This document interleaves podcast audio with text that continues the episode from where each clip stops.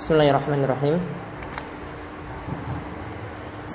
Assalamualaikum warahmatullahi wabarakatuh. Alhamdulillahilladzi arsala rasulahu bil huda wa dinil haq liyudhhiru 'ala dini kullihi wa kafa billahi syahida. Wa asyhadu an la ilaha illallah wahdahu la syarikalah wa asyhadu anna Muhammadan abduhu wa rasuluh. Allahumma shalli 'ala nabiyyina Muhammadin wa 'ala alihi wa man tabi'ahum bi ihsan ila. Baik ikhwan fiddin wa akhwat fillah rahimani wa rahmatullah. Alhamdulillah pada kesempatan kali ini Allah Subhanahu wa taala masih memberikan kita nikmat sehingga kita bisa melanjutkan kajian kita yaitu pembahasan dari kitab Umdatul Ahkam yang membahas tentang masalah hadis-hadis tentang masalah ahkam hukum dan tiga hadis telah kita bahas dari kitab ini. Terakhir kemarin hadis dari Abdullah bin Amr bin Al-As dan hadis Abu Hurairah dan juga Aisyah radhiyallahu anha di mana mereka berkata bahwasanya Rasulullah SAW itu bersabda wailul lil aqabi minan nar. Celakalah tumit-tumit yang tidak dibasuh ya diancam dengan api neraka. Kami singgung sedikit tentang hadis ini. Ya hadis ini menunjukkan bahwasanya kita mesti menyempurnakan wudhu sampai pun pada bagian-bagian yang kecil selama itu adalah bagian anggota wudhu yang wajib dibasuh maka wajib dibasuh yang wajib diusap maka wajib diusap dan di sini menunjukkan bahwasanya seperti diterangkan oleh uh, Syekh Profesor Dr. Mustafa Al-Bugha di mana beliau adalah pakar Syafi'i di zaman saat ini beliau mengatakan bahwasanya jika ada kotoran yang menempel di tangan pokoknya di bagian anggota anggota wudhu maka sehingga membuat air itu tidak bisa menyentuh atau air itu terhalangi mengenai anggota wudhu tadi maka wudhunya itu tidak sah. Sehingga misalnya kita dapat ambil pelajaran dari perkataan beliau tadi bahwa jika ada cat misalnya atau ada tipex ya yang mengenai tangan maka itu harus segera dihilangkan sebelum berwudhu. Kalau masih ketutup maka itu bisa membuat wudhu tidak sah. Dalilnya adalah hadis ini. Ya beliau berdalil dengan hadis ini, wailul minan nar. Celakalah ya tumit-tumit yang tidak dibasuh diancam dengan api neraka. Kemudian pelajaran penting yang lainnya, hadis ini juga adalah bantahan untuk kaum Syiah. Ya bantahan untuk kaum Syiah. Di mana kaum Rafidah atau Syiah mereka ketika berwudu pada bagian kaki itu cukup diusap. Ya, orang Syiah ketika berwudu pada kakinya itu cukup diusap. Yang dimaksudkan dengan diusap itu bukan seperti kita ketika berwudu mencuci kaki dengan airnya itu dialirkan. Tetapi yang dimaksud dengan mengusap ya, yang dimaksud dengan mengusap itu adalah tangan cukup dibasahin ya tangannya ini cukup telas atau dibasahin saja begitu. Lalu kemudian bagian anggota wudhunya itu di diusap. Jadi ketika kaki orang Syiah itu tidak mencuci kakinya atau tidak membasuh kakinya. Artinya airnya tidak dialirkan. Maka ini ancaman kepada orang-orang yang berwudhu seperti itu. Karena hadis ini ini dikisahkan tentang para sahabat Nabi Sallallahu Alaihi Wasallam yang dahulu mereka ingin melaksanakan sholat asar, kemudian terburu-buru untuk sholat. Ketika mereka terburu-buru untuk sholat, di antara mereka ada yang sampai kakinya itu tidak dicuci. Mereka cukup mengusapnya, jadi tangannya dibasahin saja terus di tangannya ini ditempel di kaki tersebut sama seperti orang Syiah melakukannya. Maka ketika itu Nabi SAW itu mengatakan seperti ini, wailul lil aqabi minan nar. Tumit-tumit yang tidak dibasuh diancam dengan neraka. Jadi ya di sini yang terakhir kemarin kita bahas itu juga adalah bantahan untuk orang-orang Syiah. Nah selanjutnya kita bahas hadis keempat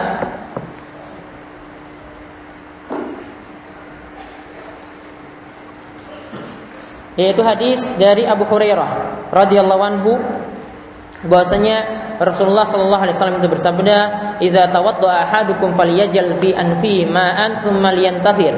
Wa man istajmara falyutir wa idza stayqadha ahadukum min nawmihi falyaksil yadayhi qabla an yudkhilahuma fil ina'i thalathan fa inna ahadakum la yadri ayna batat yaduh Dalam riwayat Muslim dikatakan falyastanshik bi manhiraihi minal ma.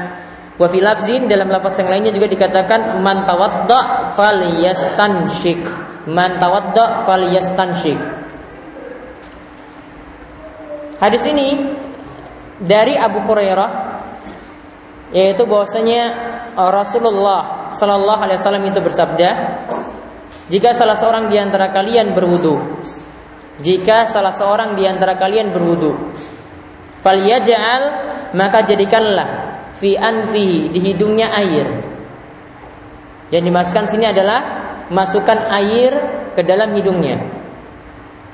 Summa tafir. Kemudian hendaklah air tersebut dikeluarkan. Setelah dimasukkan air tersebut dikeluarkan. Dalam Penjelasan yang lainnya dikatakan bahwasanya masukkan air dalam hidung dengan tangan kanan, mengeluarkan air dari hidung dengan tangan kiri.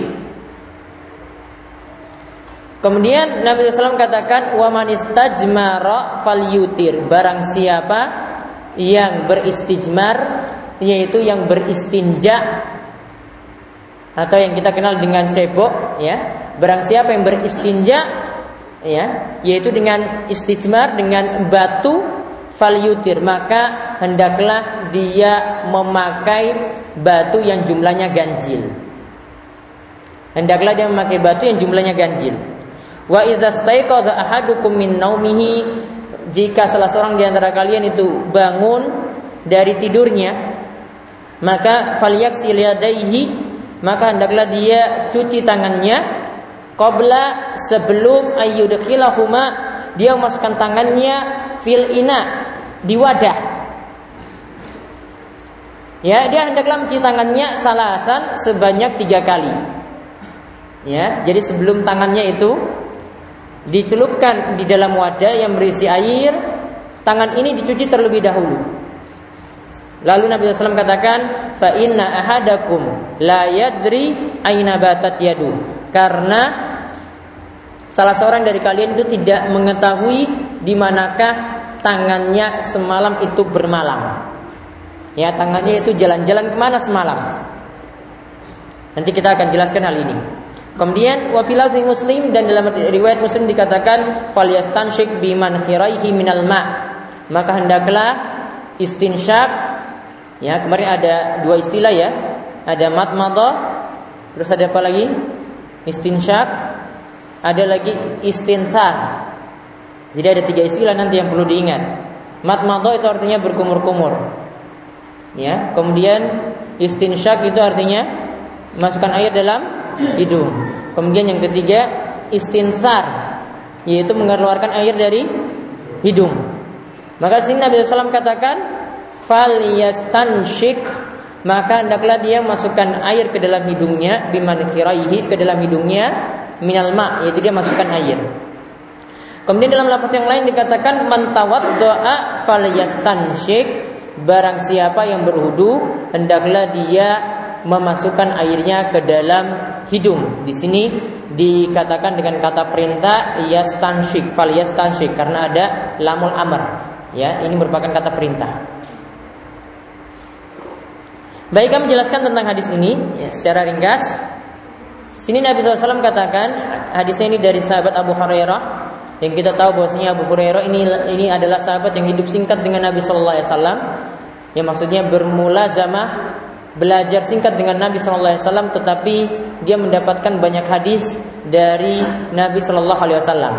Jadi kalau orang serius belajar itu bisa mendapatkan banyak ilmu asalkan mau serius. Seperti Ibnu Hazm saja diceritakan Ibnu Hazm itu baru belajar uh, ilmu agama dan sebelumnya itu perkara sholat saja dia belum mengetahuinya dia bisa memiliki ilmu yang mumpuni juga selama tiga tahun ya dia sudah memiliki ilmu yang mumpuni selama tiga tahun sebelumnya itu nggak paham sholat dan ketika itu usianya 26 tahun ya dalam tiga tahun dia sudah bisa diajak berdiskusi ini Ibnu Hazm yang jadi kalau orang itu serius mau belajar agama waktu singkat pun itu bisa Ya begitu juga dengan Imam Nawawi. Imam Nawawi juga belajar dengan waktu yang singkat. Bahkan umur beliau juga ya tidak diberi umur yang panjang. Meninggal dalam kurun waktu 40 tahunan. Ya, beliau meninggal dalam umur 40 tahunan, tapi masya Allah karya-karya beliau itu sangat banyak sekali uh, dalam berbagai macam bidang ilmu. Bukan hanya ilmu hadis, ada di bidang fikih, bahkan di bidang bahasa juga beliau memiliki berbagai macam karya. Nah, di sini dikatakan Rasulullah SAW katakan, "Idza tawaddaa ahadukum" Jika salah seorang di antara kalian berwudu, falyaj'al fi anfihi ma'an, maka masukkanlah air ke dalam hidungnya. Summa tasir, kemudian keluarkanlah. Maka di sini ada kata perintah dalam bahasa Arab, ya, dalam bahasa Arab ini adalah kata perintah. Falyaj'al. Ada lamul amrnya. Ya, ada lamul amr.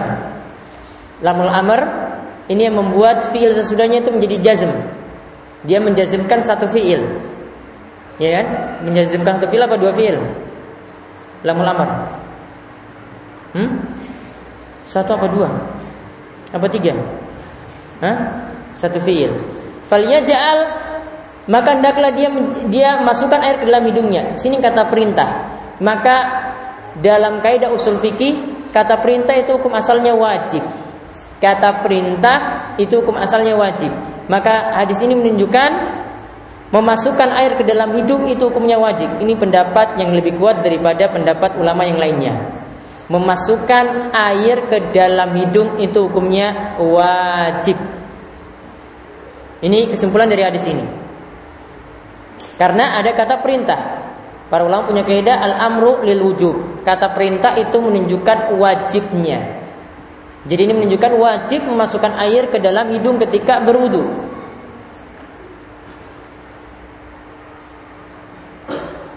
Nah kemudian semalian tasir hendaklah dia keluarkanlah.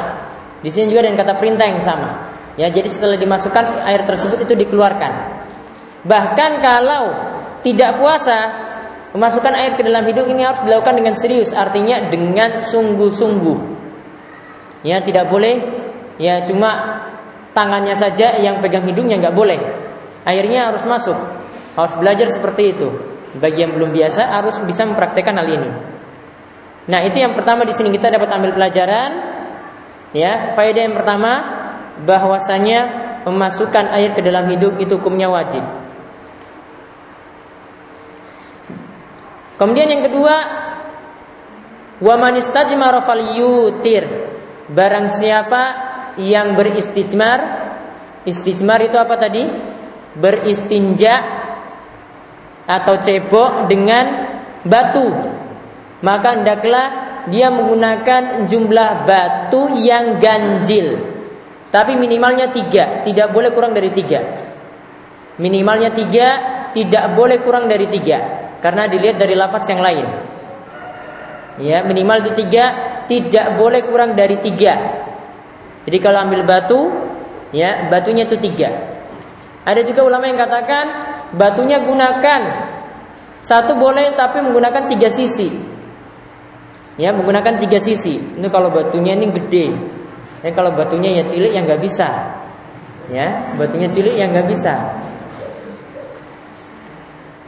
Dan ini juga menunjukkan bahwasanya ketika beristinja itu bisa menggunakan batu dan juga bisa kita gunakan air. Ya, dan bisa kita gunakan air. Kalau menggunakan batu, maka lebih baik kita sempurnakan dengan menggunakan air juga kalau bisa. Namun kalau tidak ada, maka bisa dicukupkan dicukupkan cuma dengan batu saja. Sekarang pertanyaannya, apakah boleh batu ini diganti dengan benda lain? Misalnya dengan tisu. Kan ada tisu WC ya, ada tisu WC. Bahkan kalau naik pesawat ya nggak ada airnya, airnya itu disediakan sedikit. Yang ada itu tisunya.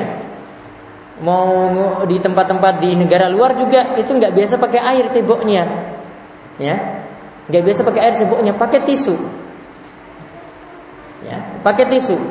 Bahkan kalau di sana, kalau di luar negeri itu peralatannya otomatis, ja, airnya itu keluar ketika pergi dari toiletnya tadi. Kalau masih di situ airnya belum belum keluar, makanya digertak dulu baru pura-pura pergi, datang lagi airnya nanti keluar. Ya, tapi ya, kalau tetap di situ terus, akhirnya orang bertemu ya tetap di situ aja, nggak keluar keluar. Dia tahu kalau orangnya pergi baru nanti keluar, dia bersihkan tadi kotorannya. Bersihkannya pakai pakai tisu. Nah sekarang apakah batu ini bisa diganti tisu? Di sini para ulama jelaskan, ulama syafi'i itu jelaskan, batu ini bisa diganti dengan benda lainnya dengan tiga syarat. Batu bisa diganti dengan benda lainnya dengan tiga syarat. Di sini disebutkan oleh penulis kitab Kifayatul Akhyar. Beliau katakan yang pertama benda pengganti batu tadi suci. Berarti kalau bendanya najis nggak boleh. Ya, bendanya harus suci. Tisu suci atau tidak? Suci. Namun ada syarat yang kedua. Benda tersebut bisa menghilangkan najis. Benda tersebut bisa menghilangkan najis. Artinya disentuh kotorannya tadi langsung ikut terikut. Beda kalau pakai benda-benda yang licin, pakai gelas. Ya, misalnya atau pakai kaca. Misalnya pakai kocok, nggak ada benda lain pakai kaca. Itu nggak hilang. Kan licin diambil nggak hilang. Ini nggak bisa. Jadi ketika dibersihkan itu langsung ikut terikut, ya, terikut pada benda tersebut. Jadi bisa menghilangkan najis. Kemudian yang ketiga, benda tersebut bukan benda yang berharga atau terhormat. Bukan benda yang berharga atau terhormat. Yang berharga bagaimana? Ada uang ya seribu rupiah, ya pakai untuk tadi ganti batu nggak ada batu, pakai uang seribu rupiah nggak boleh. Itu benda berharga. Pakai makanan, ada roti dipakai dengan nggak boleh. Ya, itu nggak boleh. Karena apa? Ini benda yang terhormat. Apa ya orang hargai roti. Masa roti pakai untuk cebok nggak boleh. Ya. Jadi benda-benda semacam itu tidak boleh. Begitu juga ada benda-benda yang lainnya lagi yang tidak diperbolehkan seperti kotoran hewan ataupun tulang. Ini disebutkan dalam hadis khusus. Ya, tapi tiga syarat ini batu bisa digantikan dengan benda lainnya dengan tiga syarat tadi. Maka tisu kita lihat tisu berarti tisu suci. Bisa menghilangkan kotoran atau tidak? Bisa. Kemudian yang ketiga bukan juga bukan juga barang yang berharga yaitu cuma tisu toilet aja itu cuma tisu toilet, tidak pakai untuk hal yang lainnya, tidak berharga. Maka berarti menunjukkan bahwasanya tisu toilet tadi masih boleh digunakan untuk beristinja atau untuk cebok. Bahkan di sini kami katakan kalau bisa ditambah juga dengan menggunakan air. Jadi tidak hanya dengan tisu saja.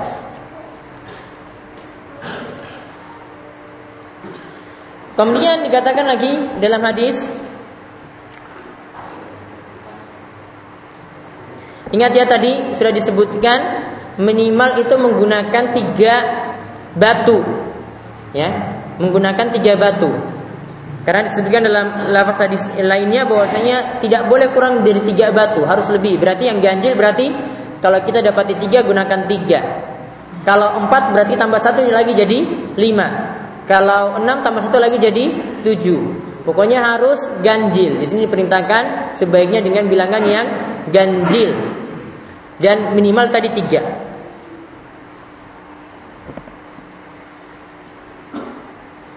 Kemudian disebutkan lagi di sini. Berarti kalau tadi minimal tiga, satu tidak boleh, ya satu batu tidak boleh.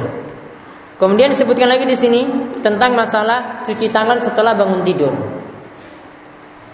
Nabi katakan, Nabi SAW itu bersabda, wa ahadukum, jika salah seorang di antara kalian bangun tidur, min naumihi, bangun tidur. Bangun tidur di sini, bangun tidur apa? Siang ataukah malam? Di sini para ulama berselisih pendapat. Ya. Kalau lapat selanjutnya dikatakan falyaghsil yadayhi qabla ayyudkhilahu ma fil ina'i salatan fa inna a'adakum la aina batat yadu karena dia tidak mengetahui tangannya semalam itu bermalam di mana. Maka pendapat pertama itu mengatakan bahwasanya mencuci tangan di sini hanya berlaku untuk tidur malam. Karena lafaz selanjutnya dari hadis. Dan juga alasan yang lainnya karena tidur malam itu lebih lama. Ya, tidur malam itu lebih lama daripada tidur siang. Jadi tidur siang itu tidak termasuk. Jadi tekstual hadis seperti itu. Namun Syekh Abdul Rahman bin Nasir As-Sa'di mengatakan bahwasanya dilihat dari ilahnya yaitu sebab hadis ini. Hadis ini katakan bahwasanya tangan tadi dicuci sebelum dimasukkan ke dalam wadah karena tadi malam itu kalian tidak tahu ya karena kalian tidak tahu ketika tidur tangan kalian itu ke mana Artinya di sini bukan hanya tidur malam saja kata beliau, tapi juga termasuk tidur siang. Karena dilihat dari ilahnya. Dilihat dari ilahnya atau sebab hadis ini diucapkan oleh Nabi sallallahu alaihi wasallam. Nabi SAW sudah menyebutkan ilahnya sebabnya pada akhir hadis. Ya, sudah menyebutkan sebabnya pada akhir hadis.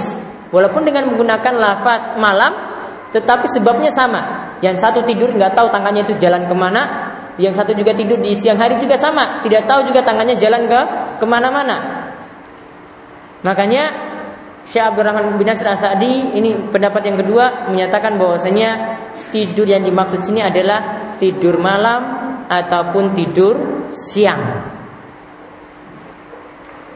Lebih hati-hatinya ya setiap tidur bangun baru, baru bangun dari tidur ya cuci tangan seperti ini sebelum tangannya itu dicelupkan di wadah yang berisi air. Di bejana ataupun wadah yang berisi air. Ada ember ada bak di situ. Sebelum tangannya dicelupin di situ maka tangan ini dicuci terlebih dahulu. Apa sebab tangan ini diperintahkan dicuci terlebih dahulu? Ya. Para ulama syafi'i itu menerangkan bahwasanya karena tangan ini ada zon ada sangkaan tangan ini kena najis. Tapi tidak pasti Tangan ini ada zon saja kena najis. Ada sangkaan saja ini kena najis. Karena boleh jadi dia menyentuh kemaluannya. Ya boleh jadi dia menyentuh kemaluannya. Kemaluannya mungkin saja ada najisnya. Jadi di sini sangkaan saja, bukan pasti. Ya sangkaan saja bukan pasti. Adapun jika orang itu mencelupkan tangannya ke dalam bejana tadi, ke dalam wadah tadi, meskipun tidak cuci tangan, maka dia melanggar hadis ini tetapi airnya tetap dalam keadaan suci. Ya airnya tetap dalam keadaan suci menurut pendapat yang lebih kuat. Jadi dari penggalan yang ketiga ini kita dapat ambil pelajaran bahwasanya perintah ya hadis ini menunjukkan perintah untuk mencuci tangan terlebih dahulu ya sebelum memasukkannya ke dalam wadah setelah bangun tidur. Baik tidur malam ataupun tidur siang Ini perintah di sini. Dan hukum asal perintah itu wajib. Hukum asal perintah itu wajib. Nah ini terutama orang yang mau bangun malam, mau sholat malam, mau tahajud. Maka lakukanlah seperti itu terlebih dahulu. Tidak boleh ya ketika bangun tidur itu langsung tangannya dicelupkan ke dalam wadah. Tapi kalau pakai keran nggak masalah karena keran itu dibuka, ya dibuka kemudian airnya itu mengalir. Kalau wadah yang berisi air, itu tangan kita kan dicelupkan di situ. Nah ini ada sangkaan nanti uh, air ini menjadi kotor karena, karena sebab tangan tersebut. Tapi kalau menjadi najis tidak. Cuma sangkaan saja nanti akan menjadi kotor. Ya. Jadi misalnya ini juga jadi dalil bahwasanya tidak selamanya kita berwudu karena di sini membahas tentang masalah bersuci. Tidak selamanya kita berwudu itu mesti menggunakan air yang mengalir, mesti menggunakan keran. Bahkan Nabi SAW dalam beberapa riwayat itu dikatakan meminta kepada para sahabat untuk membawakan wadah yang berisi air, membawakan bejana yang berisi air, membawakan wadah kecil yang berisi air. Jadi Nabi SAW itu berwudu dari bejana tersebut, tidak menggunakan air keran. Bahkan kalau menggunakan air keran, ini kelihatan lebih boros daripada menggunakan air yang ada dalam wadah. Karena kalau air yang ada dalam wadah itu bisa ketika digunakan bisa tumpah lagi, bisa jatuh lagi ke dalam wadah tersebut. Ya, tapi kalau keran ya langsung keluar, langsung mengalir di selokan. Nah, ini tentang hadis. Ini dalam lafaz yang lain dikatakan Falyastanshik biman khiraihi minal ma' Masukkanlah air ke dalam hidung, ya, masukkanlah ke dalam hidung yaitu sebagian air.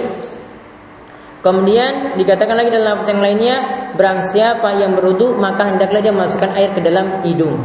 Di sini juga sama-sama menggunakan kata perintah.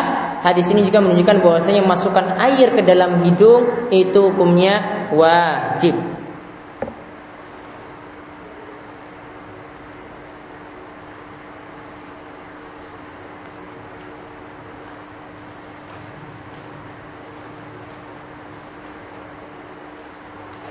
Kemudian hadis berikutnya hadis yang kelima yaitu hadis dari Abu Hurairah. Masih dalam kitab Toharok bersuci yaitu an Abi Hurairah radhiyallahu anhu anna Rasulullah sallallahu alaihi wasallam qal dari Abu Hurairah radhiyallahu anhu bahwasanya Rasulullah sallallahu alaihi wasallam itu bersabda la yabulanna ahadukum fil ma'id da'imil ladzi la yajri thumma yaktasilu minhu. Wali muslimin la yaktasil ahadukum fil ma'id da'imi wa huwa junubun. Itu dari Abu Hurairah radhiyallahu anhu bahwasanya Rasulullah sallallahu alaihi wasallam itu qol bersabda janganlah salah seorang di antara kalian kencing di air yang tergenang alladzi la yajri yaitu yang tidak mengalir. Jadi kalau air tergenang dalam bak dalam ember misalnya tidak boleh kencing di situ. Summa yaktasilu minhu Kemudian dia mandi dari air itu juga. Jadi sudah kencing di situ, ini nggak boleh. Ditambah lagi mandi dengan air itu juga tidak boleh. Kemudian dalam lapas Muslim disebutkan la yaktasilu ahadukum fil ma'id daim. Janganlah salah seorang di antara kalian mandi di air yang tergenang wa junubun sedangkan dia dalam keadaan junub. Sedangkan dia dalam keadaan junub.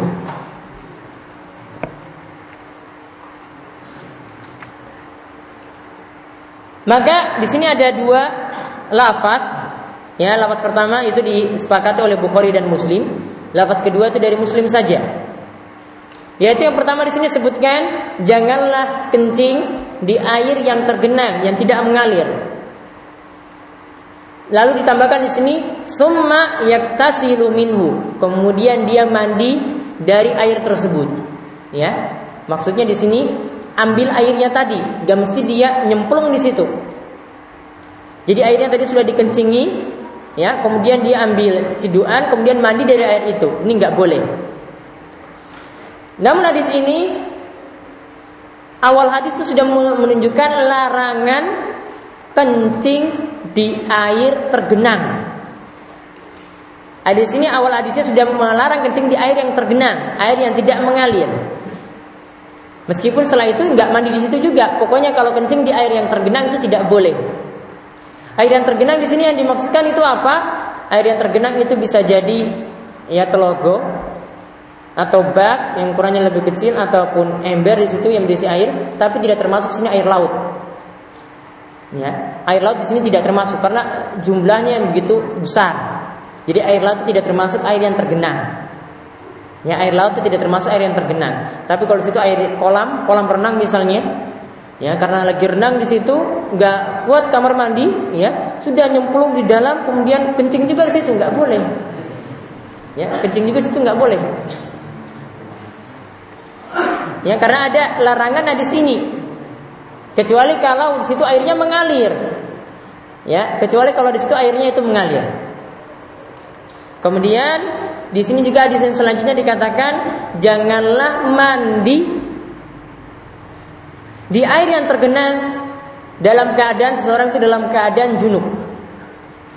Junub di sini maksudnya bisa jadi karena mimpi basah, bisa jadi karena hubungan intim dengan suami istri, ya. Bisa jadi juga karena dalam keadaan haid atau nifas, tidak boleh dia airnya tergenang tadi misalnya dalam bak, ya dalam keadaan seperti itu dia nyemplung di dalam air tersebut. Kalau air ini digunakan oleh orang lain, maka hukumnya jadi haram, nggak boleh. Namun kalau air ini tidak dipakai lagi oleh orang lain, maka hukumnya jadi makruh. Syekh Muhammad bin Shalih mengatakan demikian. Ya hukumnya jadi makruh. Kalau airnya tidak digunakan lagi. Namun di sini ada beberapa pelajaran penting yang bisa kita ambil di sini. Ya yang pertama ya dari hadis yang kelima ini kita bisa ambil pelajaran. Yang pertama larangan kencing di air tergenang. Larangan kencing di air tergenang. Kemudian yang kedua Berarti boleh ya. Yang faedah yang kedua, boleh kencing di air yang mengalir. Boleh kencing di air yang mengalir asalkan tidak menyakiti orang lain. Ya, asalkan tidak menyakiti orang lain. Karena bisa jadi dia kencing misalnya di sungai, airnya kan ngalir terus. Tapi simba-simba lagi nyuci di bawah, dia kencingnya di atas. Ini kan mudorot kepada orang lain nggak boleh. Karena Nabi SAW katakan la doror wala dirar. Tidak boleh memberikan mudorot pada orang lain. Yang tidak boleh memberikan mudorot atau tidak boleh memberikan bahaya pada orang lain. Orang lagi cuci di bawah, dia kencingnya di atas. Ini kan sama saja menyelakai orang lain. Kemudian yang ketiga, hadis ini menunjukkan larangan mandi dalam keadaan junub larangan mandi dalam keadaan junub di air yang tergenang.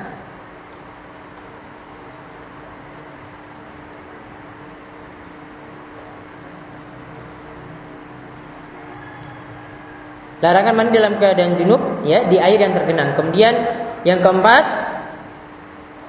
berarti sebaliknya masih dibolehkan mandi di air yang tergenang asalkan tidak junub. Ya, masih dibolehkan mandi di air yang tergenang asalkan tidak junub.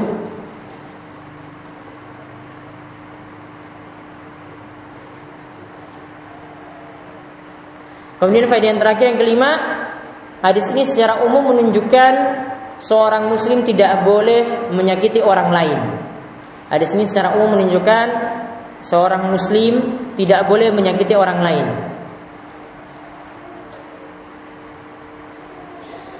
Karena Nabi SAW itu bersabda, Al muslimu man salimal muslimuna min lisanihi wa yadi. Seorang muslim itu dikatakan muslim jika tangan dan lisannya itu tidak menyakiti orang lain.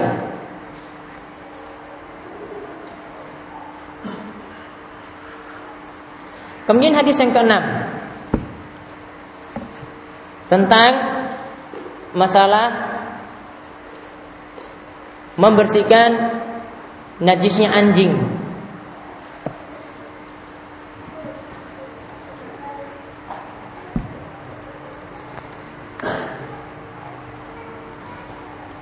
Yaitu dari Abi Hurairah radhiyallahu anhu, anna Rasulullah sallallahu alaihi wasallam qaal Idza syaribal kalbu fi inai ahadikum falyaksilhu sab'an. Dari Abu Hurairah radhiyallahu anhu bahwasanya Rasulullah sallallahu alaihi wasallam itu berkata, "Idza syariba al-kalbu jika anjing itu minum di bejana salah seorang di antara kalian, maka hendaklah bejana tersebut dicuci tujuh kali." Hadis ini diriwayatkan Bukhari dan Muslim. Dalam riwayat Muslim dikatakan ulahunna biturabi. Awalnya dari cucian yang tujuh kali tadi dengan tanah. Awalnya itu dengan tanah. Ulahunna biturabi. Ya awalnya itu dengan tanah. Kemudian ditambahkan lagi hadis yang berikutnya walahu fi hadis Abdullah bin Mughaffal ada juga tambahan dari hadis Abdullah bin Mughaffal bahwasanya Rasulullah SAW itu bersabda, "Idza walagal kalbu" Jika anjing itu menjilat fil inai di bejana kalian faksiluhu sab'an. Maka cucilah bejana itu tujuh kali cucilah wadah tersebut tujuh kali wa afiruhu saminata turab dan taburlah debu atau tanah ya pada cucian yang kedelapan. Pada cucian yang kedelapan. Maka di sini ada pelajaran penting di sini. Ya yang menjelaskan tentang cara membersihkan najisnya anjing. Namun manakah yang najis dari anjing? Ya apakah seluruh tubuhnya atau bagian tertentu saja? Di sini para ulama berbeda pendapat. Yang paling mudah atau pendapat yang lebih tepat dalam masalah ini kita memahaminya dari tekstual hadis. Jadi memahaminya langsung dari hadis ini. Dalam lafaz yang pertama tadi disebutkan iza syariba al kalbu jika anjing itu minum. Minum itu pakai badannya atau pakai mulutnya? mulutnya. Dalam lafaz yang kedua, idza walagal kalbu. Jika anjing menjilat. Menjilat pakai kakinya atau pakai mulutnya? Mulutnya. Artinya pakai di situ ada air liurnya. Maka pendapat yang lebih tepat di sini tidak seluruh tubuh anjing itu najis. Ya, pendapat yang lebih tepat di sini tidak seluruh tubuh anjing itu najis. Yang najisnya di sini adalah air liurnya saja. Alasannya kenapa kita bisa ambil pelajaran dari sisi bahasa. Ingat hadis ini menggunakan kata iza. Ya, menggunakan kata iza artinya apabila. Berarti yang dibahas di sini cuma sekitar yang Nabi SAW sebutkan di sini saja, tidak di luar itu. Ya, karena iza di sini adalah nanti masuk pembahasan isim syarat. Jadi kalau syarat ini terpenuhi, maka nanti jawaban syarat itu tercapai. Ya, isim syarat ini terpenuhi, maka nanti jawaban syarat tercapai. Di sini kalimat pertamanya dikatakan jika anjing itu minum. Berarti minumnya itu di bejana yang ada airnya saja.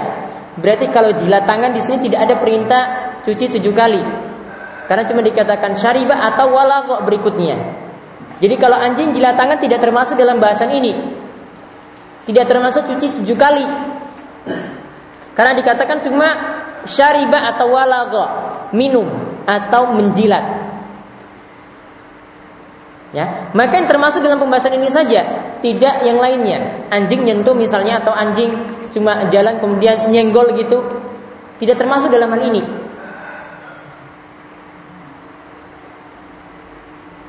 Lalu di sini dilihat perintah cuci tujuh kali. Ya perintah cuci tujuh kali. Setelah anjing itu menjilat wadah ini, jadi misalnya kita punya piring ini jilat anjing, ini yang dimaksudkan ada airnya.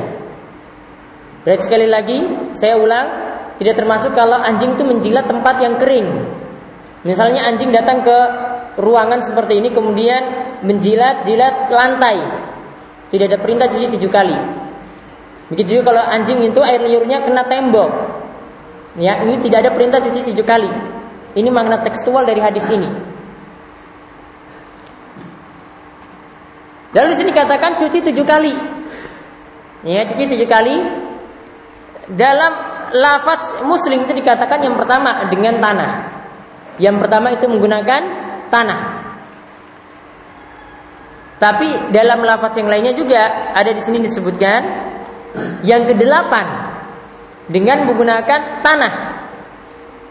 Tetapi di sini lafaz yang kedelapan di sini maksudnya ya tetap di sini hitungannya itu tujuh. Kenapa disebutkan kedelapan? Karena ini diakhirkan. Jadi dengan debunya ini diakhirkan di belakang. Ya, diakhirkan di belakang artinya diakhirkan. Jadi seolah-olah Nabi SAW itu ingin menyebutkan Tujuh kali cucian tambah satu terakhir itu dengan tanah. Tapi tanah ini masuk dalam yang tujuh. Nah ini yang dijelaskan oleh Syekh Sa'ad Asyasri. Beliau jelaskan adalah demikian. Jadi tetap termasuk di sini tetap tujuh kali cucian. Bahkan Syekh Abdurrahman bin Nasir As-Sa'di katakan cucian ke-8 itu hadisnya bermasalah. Cucian ke-8 itu hadisnya bermasalah. Nah, kemudian di sini cucian tujuh kali di sini kalau tadi menggunakan debu, Berarti kalau dikatakan cuci berarti sisanya itu menggunakan air. Apakah debu di sini boleh digantikan dengan sabun? Nah, di sini para ulama bersisi pendapat. Ya, ada yang katakan tetap dengan debu ya dengan debu saja. Dengan debu atau tanah ya dengan itu saja. Tidak bisa digantikan dengan yang lainnya. Ada yang katakan boleh diganti. Yang penting ya tujuannya itu sama. Ya seperti sesat Asyasri bila katakan masih boleh diganti debu tadi dengan sabun. Ya karena tujuannya itu sama. Tapi yang lebih bagus adalah kalau lafaznya seperti itu ya kita ngikut saja apa yang dikatakan oleh Nabi Shallallahu Alaihi Wasallam. Maka di sini ada beberapa faedah dari hadis ini yang bisa kita ambil. Yang pertama,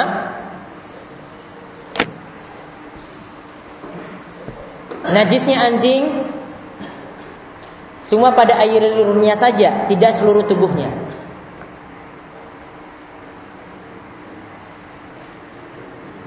Najisnya anjing itu pada air liurnya saja, tidak pada seluruh tubuhnya.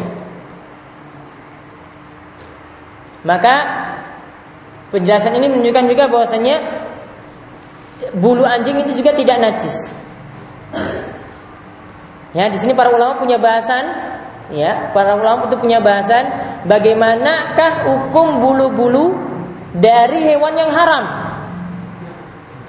Seperti anjing, seperti bulu babi, ya. Bulu babi ada yang biasa dijadikan kuas. Bagaimanakah dengan bulu-bulu seperti ini? Apakah dihukumi najis sama dengan hewannya?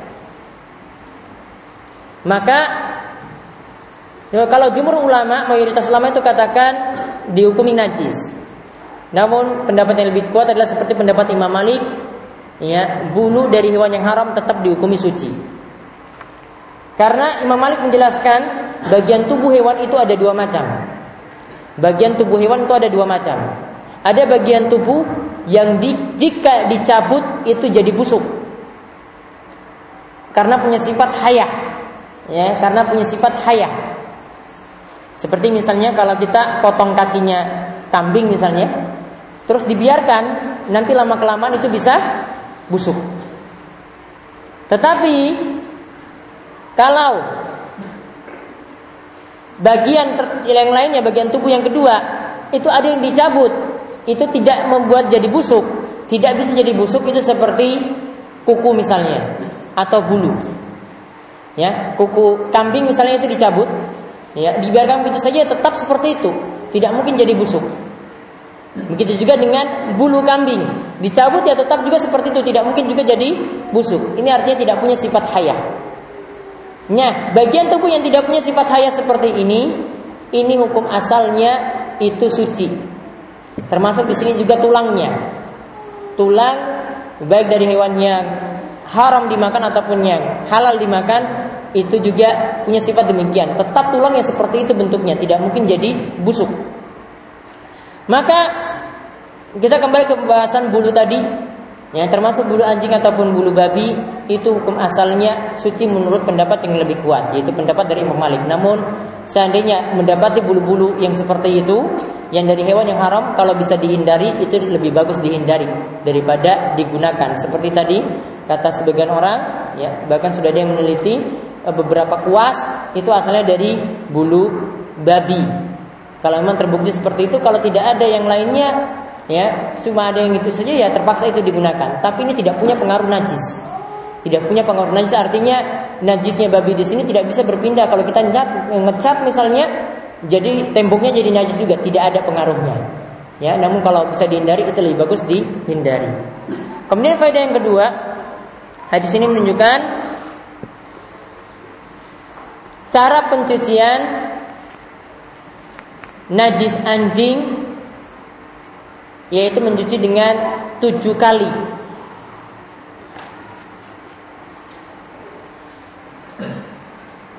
Dan awalnya dengan tanah. dan awalnya itu dengan tanah. Berarti cucian pertama ditaburi tanah dulu. Misalnya piringnya dijilat anjing ditaburi tanah, sisanya yang enam berikutnya itu dicuci dengan air. Sisa yang enam berikutnya cuci dengan air. Dalam nafas yang lain dikudakan akhirnya dengan tanah. Jadi ini menunjukkan pilihan, terserah mau awal maupun yang akhir, tapi yang paling bagus itu yang awal. Karena kalau yang akhir ini sudah dicuci awal bersih, ya, di akhir dikasih tanah lagi, jadi reget lagi, jadi kotor lagi. Jadi lebih bagus awalnya itu dengan tanah. Tapi boleh juga di akhir. Ini bukan merupakan menunjukkan harus di, di pertama dengan dengan tanahnya. Kemudian faedah berikutnya lagi ketika anjing menjilat wadah berisi air ketika anjing menjilat menjilat wadah berisi air maka airnya jadi najis maka airnya itu jadi najis.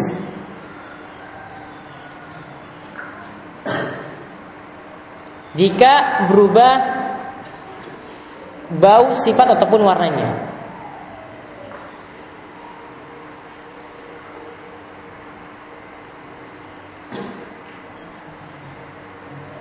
Kemudian yang keberapa lagi? Yang keempat, Faedah yang lainnya dari hadis ini, jika anjing menjilat benda yang kering atau kulit yang kering, maka tidak ada kewajiban mencuci tujuh kali. Maka tidak ada kewajiban mencuci tujuh kali. Cukup jilatannya tadi bekas jilatannya itu dicucikan dibersihkan dengan cara biasa. Dengan sabun sudah itu sudah cukup. Tidak ada syarat tujuh kali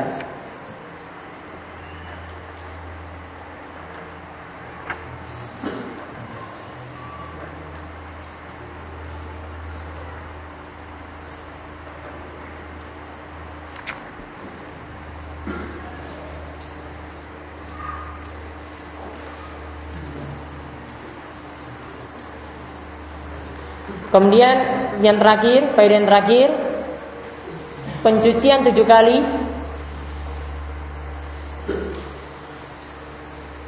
ini menunjukkan beratnya najis anjing. Ini menunjukkan beratnya najis anjing.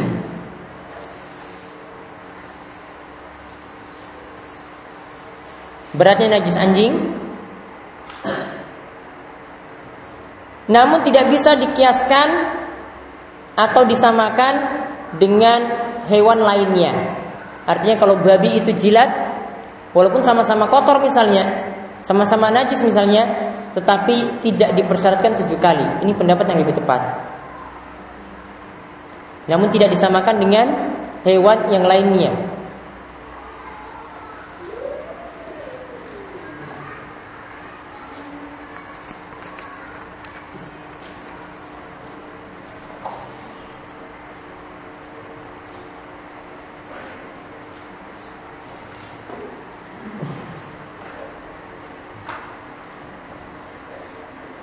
Jadi karena sebagian ulama Syafi'iyah itu memerintahkan demikian. Anjing itu dimisalkan dengan babi. Jadi ketika babi juga menjilat bejana, menjilat wadah, maka babi bekas jilatannya babi tadi juga cuci tujuh kali sama seperti anjing. Bahkan mereka katakan karena babi itu lebih kotor daripada anjing, lebih jelek daripada anjing sehingga diperintahkan demikian.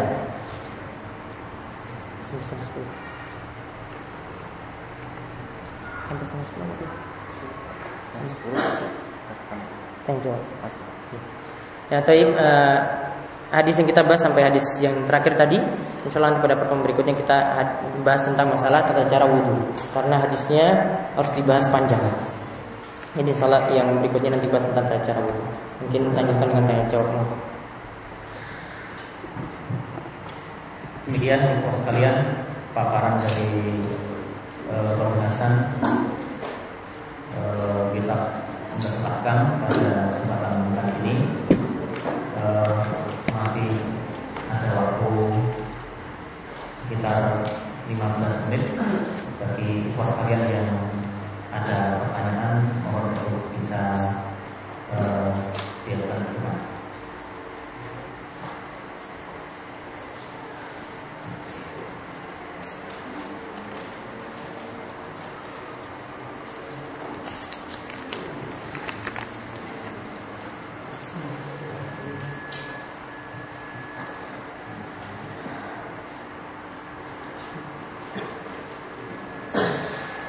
apa yang mesti atau wajib dilakukan jika sudah terlanjur bertato bagaimana dengan wudhunya? Tato itu ada dua macam. Tato ada yang permanen, ada yang bisa hilang. Kalau tatonya itu bisa hilang maka wajib dihilangkan ya. Wajib dihilangkan tato tersebut. Masalahnya di sini kalau tatonya di, di anggota wudhunya, ini maka jadi bermasalah. Maka tetap kalau tatonya tidak bisa dihilangkan juga, artinya tatonya itu permanen, dia tetap punya kewajiban sholat sama. Ya, artinya itu dosa dia tersendiri. Dia berwudu seperti biasa, meskipun tadi ya ada bagian anggota tubuhnya yang tertutupi oleh tatonya tersebut. Misalnya tatonya pada tangan, tangan kan harus kena basuhan airnya harus kena tangan ya maka dosa tatonya itu adalah dosa dia sendiri tetap dia harus berwudu seperti itu ya. Kemudian dia melaksanakan sholat dalam keadaan seperti itu juga. Karena kalau dia ya dikenal seperti ini meninggalkan sholat ya itu dosa tersendiri lagi dosa tambah dosa lagi. Maka tetap sholat dilaksanakan dalam keadaan seperti itu meskipun dalam keadaan memiliki tato yang permanen tadi. Ya ditambah dia harus banyak bertobat kepada Allah Subhanahu wa taala. Dan sepertinya kalau tato yang permanen itu bisa hilang lambat laut itu bisa hilang perlahan-lahan. Tapi kalau tatonya itu bisa dihilangkan segera mungkin, maka wajib dihilangkan tato tersebut segera mungkin.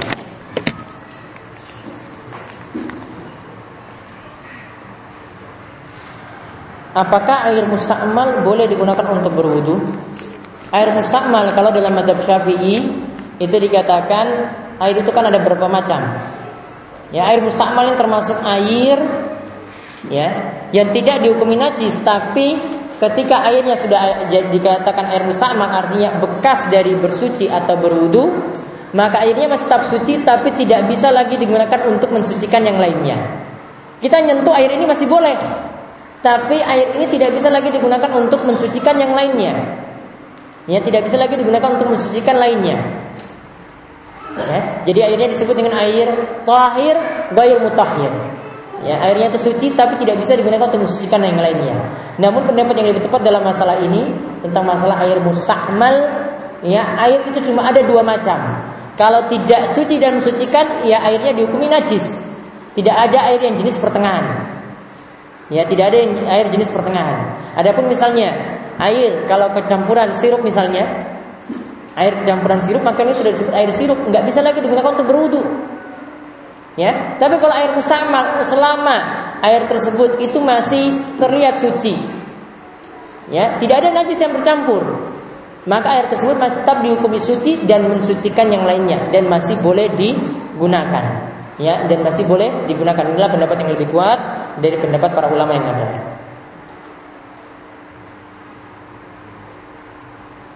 Bagaimana sikap kita sebelum mencuci tangan setelah tidur tadi ya? Tapi ternyata gayung bisa kita gunakan terendam di dalam bak. Kalau ada keran, ya tangannya dibasahin dulu dengan keran. Tapi kalau tidak bisa ya Allah atau bertakwalah kepada Allah semampu kalian. Apakah hukum apa hukumnya membeli makanan di warung makan orang Kristen yang memiliki anjing dan juga ada yang tidak memiliki anjing? Tentang makanan orang kafir perlu diperhatikan selama di sini tidak ketahuan kalau dia menggunakan makanan-makanan yang haram, asalnya boleh dimakan kecuali yang perlu diteliti atau perlu diperhatikan adalah mengenai makanan dari daging sembelihan. Ini saja yang masalah. Ya, kalau yang lainnya asalnya kalau tidak ketahuan dia menggunakan zat-zat yang haram tidak ada masalah. Ya, tidak ada masalah. Yang masalah itu cuma ketika makanan daging sembelian. Kalau daging sembeliannya kita tahu yang punya warung di sini adalah ahli kitab. Ya, maka ahli kitab daging sembeliannya itu masih boleh dimakan selama tidak ketahuan ahli kitab ini menyembelinya dengan menggunakan nama selain Allah, tidak misalnya menyembeli dengan menggunakan nama Yesus di situ. Maka asalnya dagingnya ini boleh dimakan. Asalnya dagingnya itu boleh dimakan sampai ketahuan kalau dagingnya ini dia sebut nama selain Allah, kalau menyembelihnya maka ini jadi bermasalah. Ya, jadi masalahnya cuma dagingnya saja. Adapun makan ikannya itu nggak ada masalah karena ikan dalam keadaan bangkai pun itu jadi halal. Ya, yang masalah sini adalah daging sembelian seperti daging ayamnya, daging sapinya atau daging kambingnya ini yang bermasalah. Tapi kalau itu ahli kitab, maka asalnya itu boleh. Kalau selain ahli kitab, Hindu, Buddha, Konghucu, nah ini yang baru bermasalah. Makanya perlu hati-hati di situ.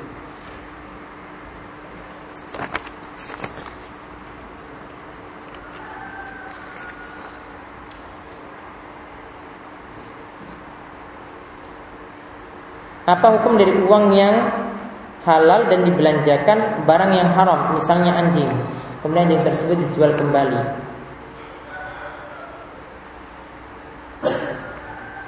Uangnya halal awalnya, terus digunakan untuk beli anjing. Beli anjingnya di sini, anjingnya ini jadi haram. Barter, kita tukar menukar uang dengan barang. Barangnya itu barang yang haram, maka barang ini ini jadi haram lagi.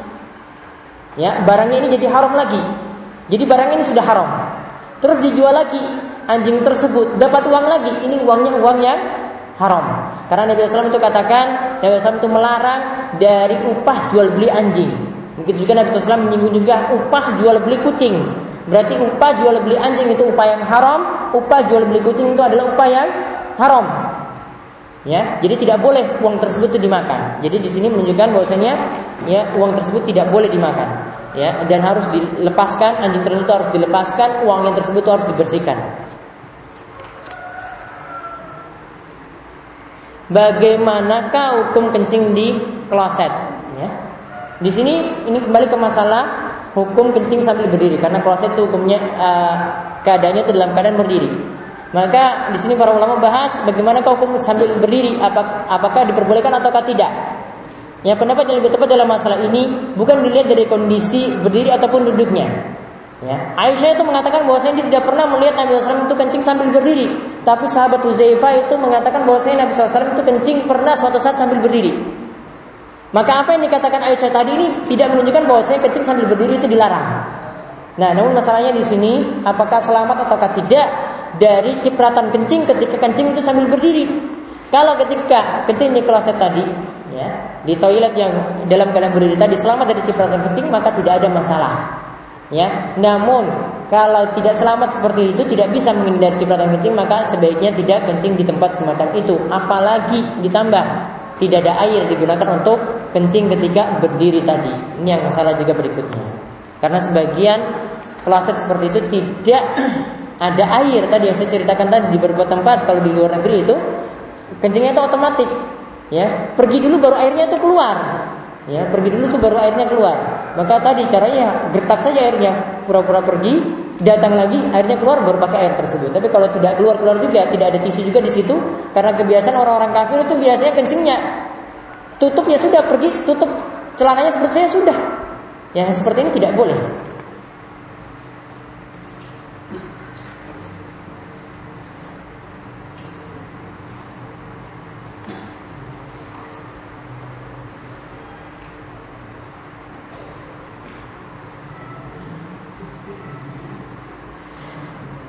Dalam pelajaran tadi kita ambil pelajaran secara umum Nabi SAW itu melarang menyakiti saudara seagama baik dengan tangan atau lisan.